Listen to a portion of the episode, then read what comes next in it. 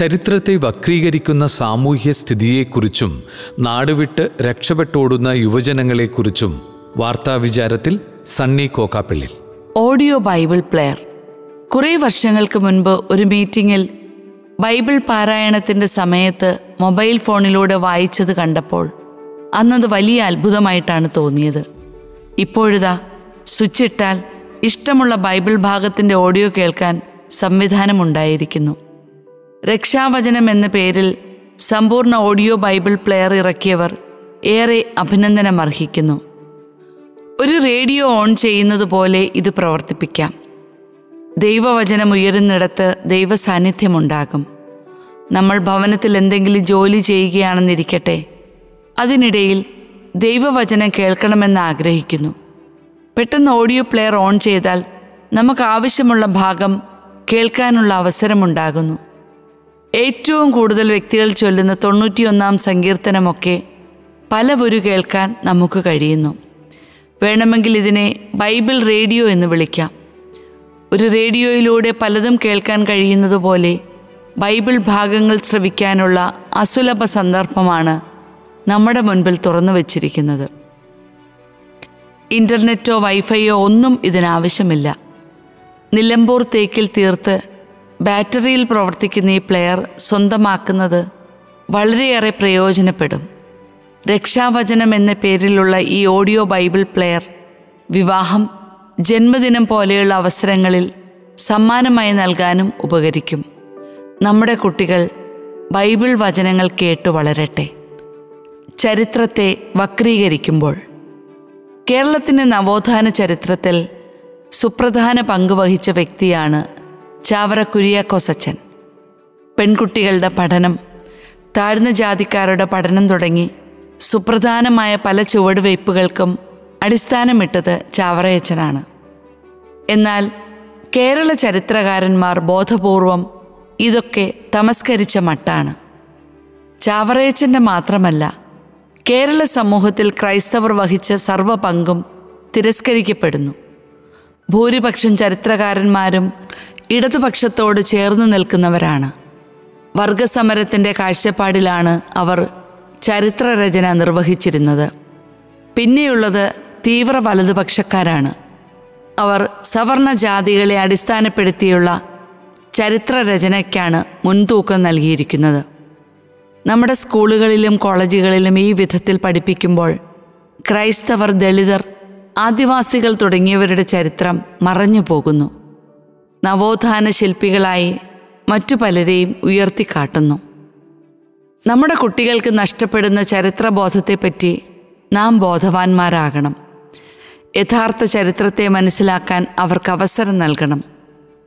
കേരളത്തെ ഇന്നത്തെ നിലയിലെത്തിച്ചതിൽ ചാവറയച്ചൻ തുടങ്ങിയ ക്രൈസ്തവ ആത്മീയ നേതാക്കൾ വഹിച്ച പങ്കിനെ പുതുതലമുറയും മനസ്സിലാക്കണം. സഭയെന്ന് കേൾക്കുമ്പോൾ പലർക്കും അഭിമാനം തോന്നാത്തതിന് കാരണം തെറ്റായ ചരിത്ര അവബോധമാണ് എന്നതിൽ സംശയിക്കേണ്ടതില്ല. രക്ഷപ്പെട്ടോടുന്ന യുവജനങ്ങൾ. ക്രൈസ്തവ യുവജനങ്ങളെ അന്വേഷിച്ചു കണ്ടെത്തേണ്ട അവസ്ഥ വരുന്നു. പ്ലസ് ടു അല്ലെങ്കിൽ ഡിഗ്രി കഴിഞ്ഞ് വിദേശത്തേക്ക് ചേക്കേറുകയാണ് ഭൂരിപക്ഷം പേരും. കേരളത്തിൽ തുടർന്നാൽ ഭാവിയില്ലെന്നതാണ് യുവജനങ്ങൾ അവകാശപ്പെടുന്നത്. നിലവാരമില്ലാത്ത യൂണിവേഴ്സിറ്റികൾ ഏതെങ്കിലും തൊഴിൽ കിട്ടാനുള്ള സാധ്യതയില്ലായ്മ വൃത്തിഹീനമായ തെരുവുകൾ രാഷ്ട്രീയ ഉദ്യോഗസ്ഥ ലോബിയുടെ അഴിമതികൾ എന്നിവയൊക്കെ പിറന്ന നാടിനെ മറക്കാൻ അവരെ പ്രേരിപ്പിക്കുന്നു. വരും കാലങ്ങളിൽ ഇത് സമൂഹത്തിൽ വരുത്തുന്ന മാറ്റങ്ങളേറെയാണ്. ആളില്ലാത്ത വീടുകളുടെ എണ്ണം കൂടി വരുന്നു. പരിപാടികളിൽ യുവജനങ്ങൾ കുറഞ്ഞു വരുന്നു. ഇടവകകളിലെ പല ചടങ്ങുകളിലും ഇപ്പോൾ പ്രായം ചെന്നവരെയാണ് കൂടുതലായി കണ്ടുവരുന്നത്. പാശ്ചാത്യ ദേശങ്ങളിലേക്ക് കുടിയേറുന്നവർ പി ആർ എടുത്ത് അവിടെ സ്ഥിരമാക്കുന്നതാണ് കാണുന്നത്. ഇങ്ങനെ പോയാൽ ഇപ്പോഴത്തെ മുതിർന്ന തലമുറ അസ്തമിച്ചു കഴിഞ്ഞാൽ ഇവിടുത്തെ സ്ഥിതി എന്തായിരിക്കുമെന്ന് ഊഹിച്ചാൽ മതി. ഒരിക്കൽ പതിനായിരങ്ങൾക്ക് തൊഴിൽ കൊടുക്കുന്ന നിരവധി ഫാക്ടറികൾ സ്ഥിതി ചെയ്തിരുന്ന സ്ഥലമായിരുന്നു കേരളം.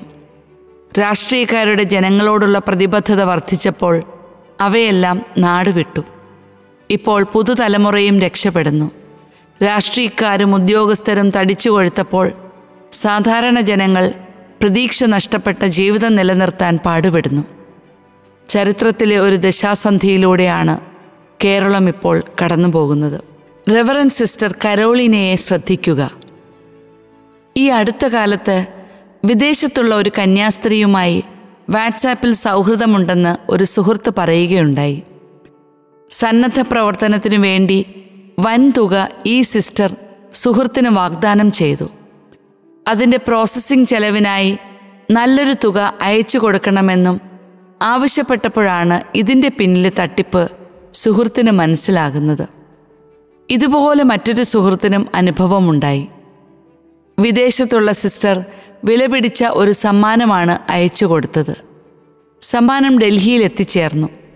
അതിന്റെ നികുതിയും മറ്റ് ചെലവുകളുമായി വൻതുകയാണ് സിസ്റ്റർ ആവശ്യപ്പെട്ടത്. എന്തോ ഭാഗ്യം തുണച്ചു. അദ്ദേഹവും അതിൽ നിന്നും രക്ഷപ്പെട്ടു.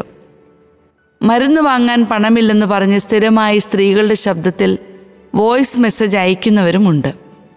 ഇല്ലാത്ത സിസ്റ്ററിന്റെ പേരും പടവും ഉപയോഗിച്ച് തട്ടിപ്പിനിറങ്ങിയവരെ തിരിച്ചറിയാൻ നമുക്ക് കഴിയണം.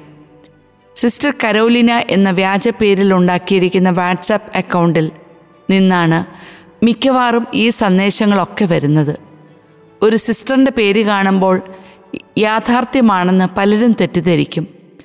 വൻതുക വാഗ്ദാനം ചെയ്ത് നമ്മുടെ വ്യക്തിഗത വിവരങ്ങൾ അവരാവശ്യപ്പെടും ഈ വിധത്തിലാണ് പലരും തട്ടിപ്പിനിരയാകുന്നത്.